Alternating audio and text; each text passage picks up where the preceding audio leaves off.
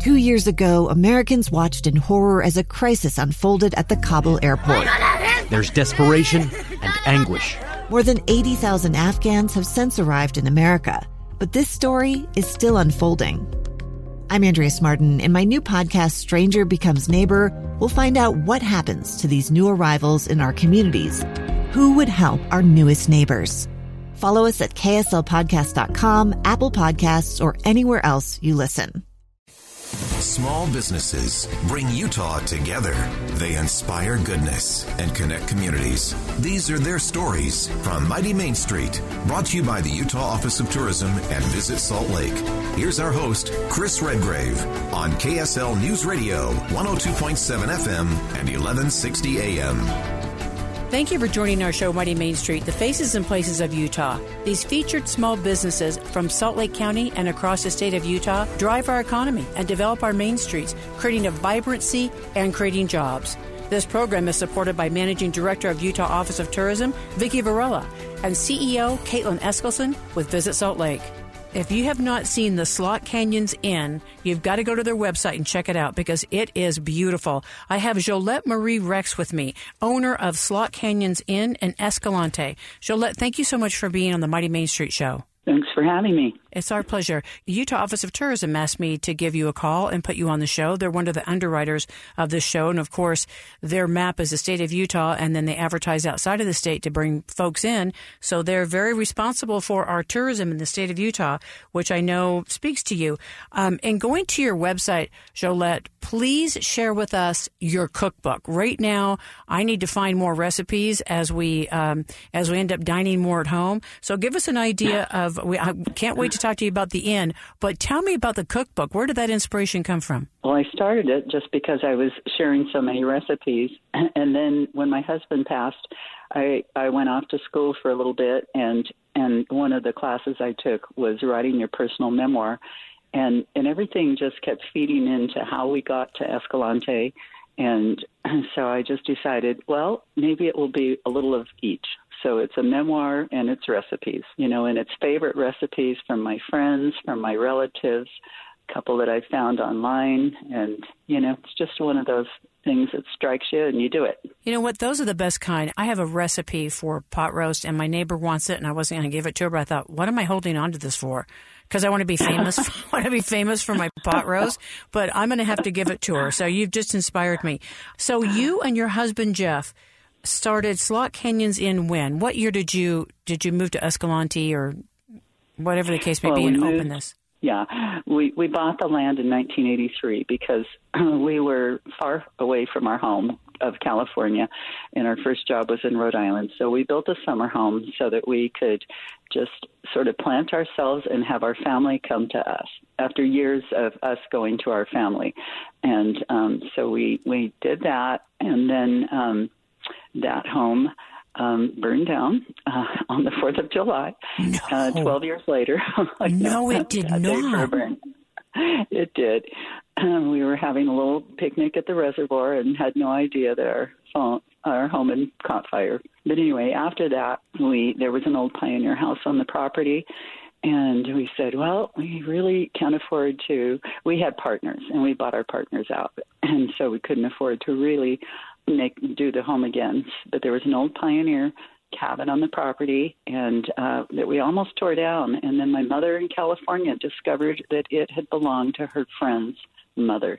And I I got to meet her when she was in her 80s and they sent us pictures of these pioneers. So we took the cabin apart and moved it up on the hill. And uh and then in 2000 we were able to come and live in the cabin and work remotely and and that worked great until after 9/11 things things got trickier. And we thought well we we better go back to the real world but we'll retire here. And then uh, a friend just said to my husband if if I lived on your property I would build a bed and breakfast. And he took us to uh, a friend's bed and breakfast. And Jeff was very he was completely convinced that's what we should do. I was not for a while, but uh, we opened it in 2006 and so we've been been there ever since. My goodness, what a story. What a legacy. And you know what's so cool about this is I was checking things out and uh, looking at the Slot Canyons Inn.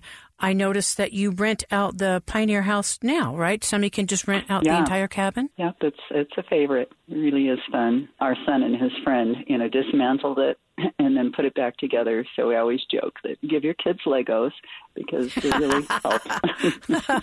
oh my gosh, that, that's quite extraordinary. That's a talent that he has. That's for sure. Yes, definitely. So when people rent it, how many people can stay in the cabin? There are three queen beds. So there are two bedrooms. It's on three floors. So a top floor has a a queen and a half bath, and the main floor has a full kitchen and a living room and a wraparound porch, and then the lower floor has two more queen beds. Oh, bathroom on the main floor, another bathroom on the lower floor.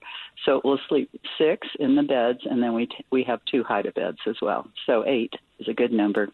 And it, it's tucked away. I mean, it's just it's like up on a hill on the property. It's in a really great little space. Yeah, it is. Just on the brow of this hill, it has incredible views. We wanted to stay there and run the inn from there, and they and the insurance people said you can, but it'll be three times more expensive because you need to be down in the inn with your guests. And we realized that once we made our own spot in the inn. So, so we rent it. That's wonderful. And then when guests come there, besides having just the beautiful, I mean, everything, the Escalante Grand Staircase and the slot canyons that are close by, um, as far as amenities go, this is right up my alley. Breakfast is included, right? Right. Uh huh.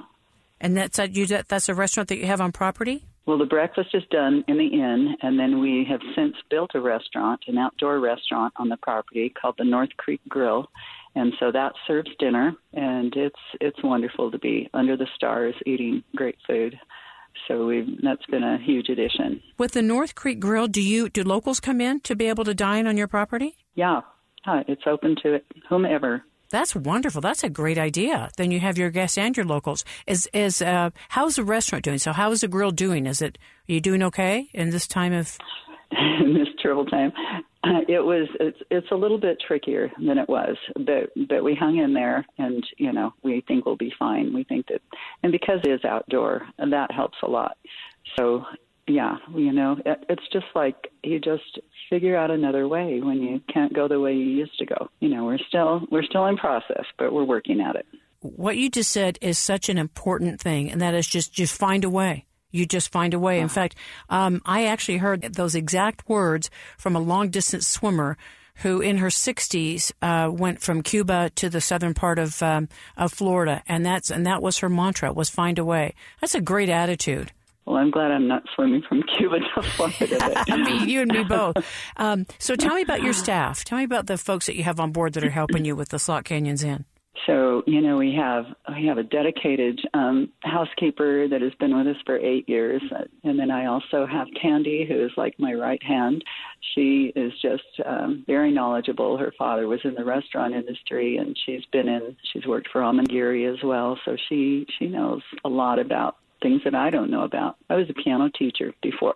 Oh my so, goodness. Anyway, um, yeah, and then we we are, you know, we use our local our local talent, but we are a tiny town of 800, so you know, I'm I'm looking at maybe hiring people that um, are coming out of the university with or needing an internship or you know just just others.